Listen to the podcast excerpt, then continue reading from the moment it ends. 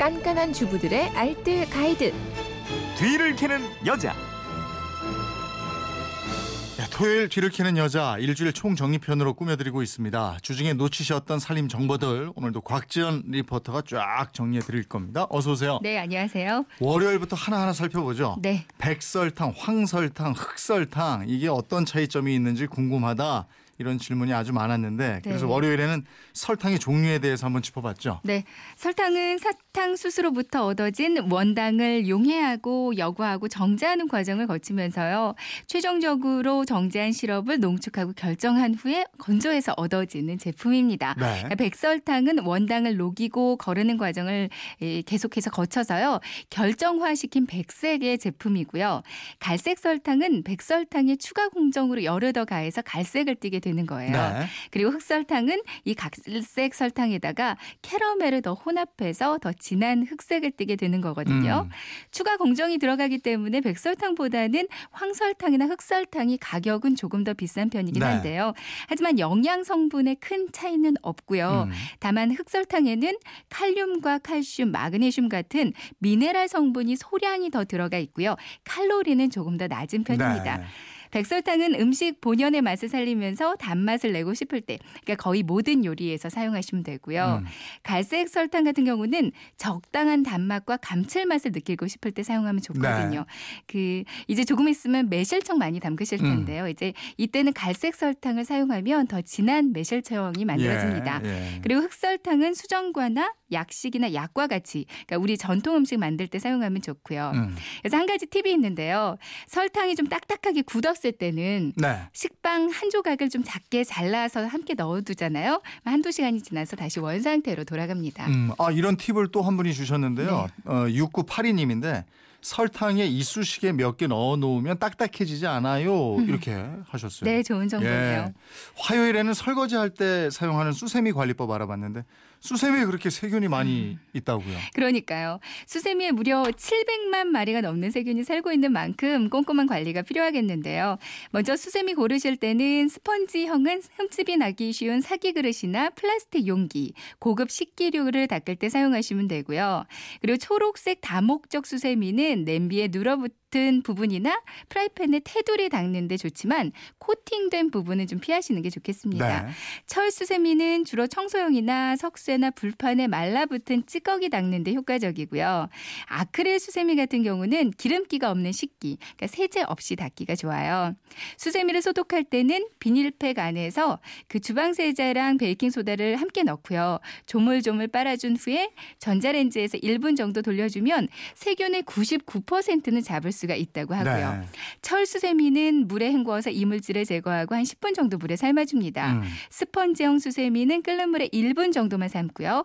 그리고 아크릴형과 그물형은 삶지 말고 그냥 뜨거운 물에 베이킹 소다를 풀어서 10분 정도 담가주세요. 네. 적어도 한 달에 한 번 이상은 새 걸로 교체해 주는 게 좋습니다. 네. 8516님도 아주 소중한 정보를 주셨는데 네. 생강 껍질을 물에 담갔다가 수세미에 뿌려주면 세균이 제거됩니다. 음. 이런 노하우도 알려주셨어요. 네, 고맙습니다. 감사합 니다. 수요일 주제는 요즘 제철 맞은 딸기, 딸기잼 만드는 방법이었어요. 네. 저녁 무렵에 그 마트에 가서요. 떠리로 파는 딸기들이 있어요. 네. 이걸 사오시는 게 가장 좋거든요. 딸기를 소금물로 한 번 씻고요. 다시 깨끗한 흐르는 물로 한 두세 번 정도 헹궈주시고요. 꼭지를 자르고 물기를 빼줍니다. 그리고 유리병은 냄비에 찬물과 함께 넣어서 찬물부터 함께 삶아주는데 병을 거꾸로 넣어서 소독하는 게 좋고요. 네. 열탕 소독이 끝나면 자연 건조를 시켜요. 음. 딸기가 6.5, 설탕이 3.5 정도의 비율로 넣어주는데요. 취향별로 설탕 양을 조절하시면 되고요. 수분이 좀 많이 나오게끔 손으로 잘 으깨줍니다. 그 레몬 반 개를 즙내서 함께 넣어주면 이게 천연 방부제 역할을 해줘서 좋고요. 네. 이제 냄비에 넣고 잘 저어주면서 한 30분 정도를 끓이는데 찬물에 잼을 조금 떨어뜨려 보면 물에 풀어지지 않고 뭉쳐있는 대로 톡 떨어질 때가 있어요. 네. 이게 잘 졸여진 겁니다. 음. 이제 소독된 유리병에 잼을 넣고요. 뚜껑을 닫고 뒤집어서 하루 정도 식혀주고요. 그 다음에 냉장고에 넣으면 3개월쯤은 보관이 가능합니다. 네. 그리고 잼 만들면서 걷어낸 딸기 거품은요. 얼그레이티에 우유 넣고 딸기 거품 넣고 드시면요.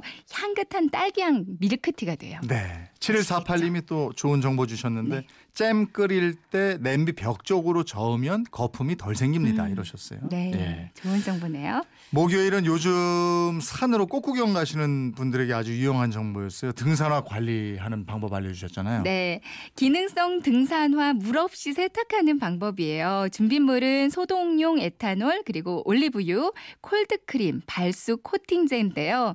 먼저 부드러운 소를 이용해서 등산화의 먼지를 털어주시고요. 분무기 안에 소독용 에탄올 붓고 여기에 올리브유를 조금 떨어뜨려 줍니다. 조금 멀리서 신발을 좀 천천히 돌려가면서 분무기 를 뿌리고요. 마른 헝겊으로 얼룩을 제거합니다. 네. 콜드크림도 헝겊에 살짝 묻혀서 앞 코 부분이나 고무 부- 부분을 닦고요. 드라이어로 이제 한 3분 정도 열을 쐬줘요. 네. 그리고 나서는 발수 코팅제를 골고루 뿌려주면 등산화 그 세탁이 완성이거든요. 음. 평소에 관리는 등산을 다녀오면 바로 그 부드러운 솔로 먼지와 흙을 제거해 주시고요. 깔창은 빼서 한번 말려서 따로 보관하세요. 등산화 안에 신문지를 구겨놓고 끈은 좀 조여서 보관해야 그 신발의 변형을 막을 수가 네. 있습니다. 금요일에는 그릇 종류별 피해야 할 음식 그런 궁합에 대해서 알아봤죠. 네, 음식과 그릇에도 궁합이 다 있더라고요. 네. 먼저 신김치와 알루미늄 호일은 상극인데요. 음. 신김치가 쿠킹 호일을 만나면 알루미늄이 흘러나올 수가 있어요. 아. 그리고 양은 냄비에 김치찌개를 끓여 먹는 것도 꼭 네. 피하셔야 되고요. 양은 냄비는 조금만 사용해도 금방 코팅이 벗겨질 수가 있으니까 국이나 찌개로 오랫동안 끓이는 건 안 되겠습니다. 네. 그리고 튀김과 쇠 집게도 피하는 게 좋고요. 튀김을 쇠 채반에 놓고 기름을 빼는 것도 삼가셔야 돼요. 네. 튀김은 나무 젓가락과 나무 채반을 사용하는 게 좋겠고요. 음. 또 나무로 만든 그릇에는 국물 요리를 안 담는 게 좋은데 나무의 틈새로 국물이 들어가서 세균이 금방 번식할 수가 있거든요.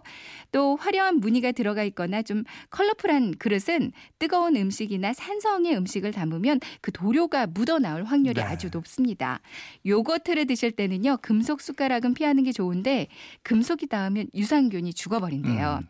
그러니까 음식과 궁합을 따로 그 따질 필요가 없이 가장 좋은 그릇은 바로 유리 그릇인데요. 음식을 해칠 일이 전혀 없다고 하네요. 네. 우리가 음식 궁합은 요즘에 따져가면서 드시는 분 많은데 그러니까요. 음식하고 그릇 궁합도 좀 잘좀 살펴봐야 되겠습니다. 네.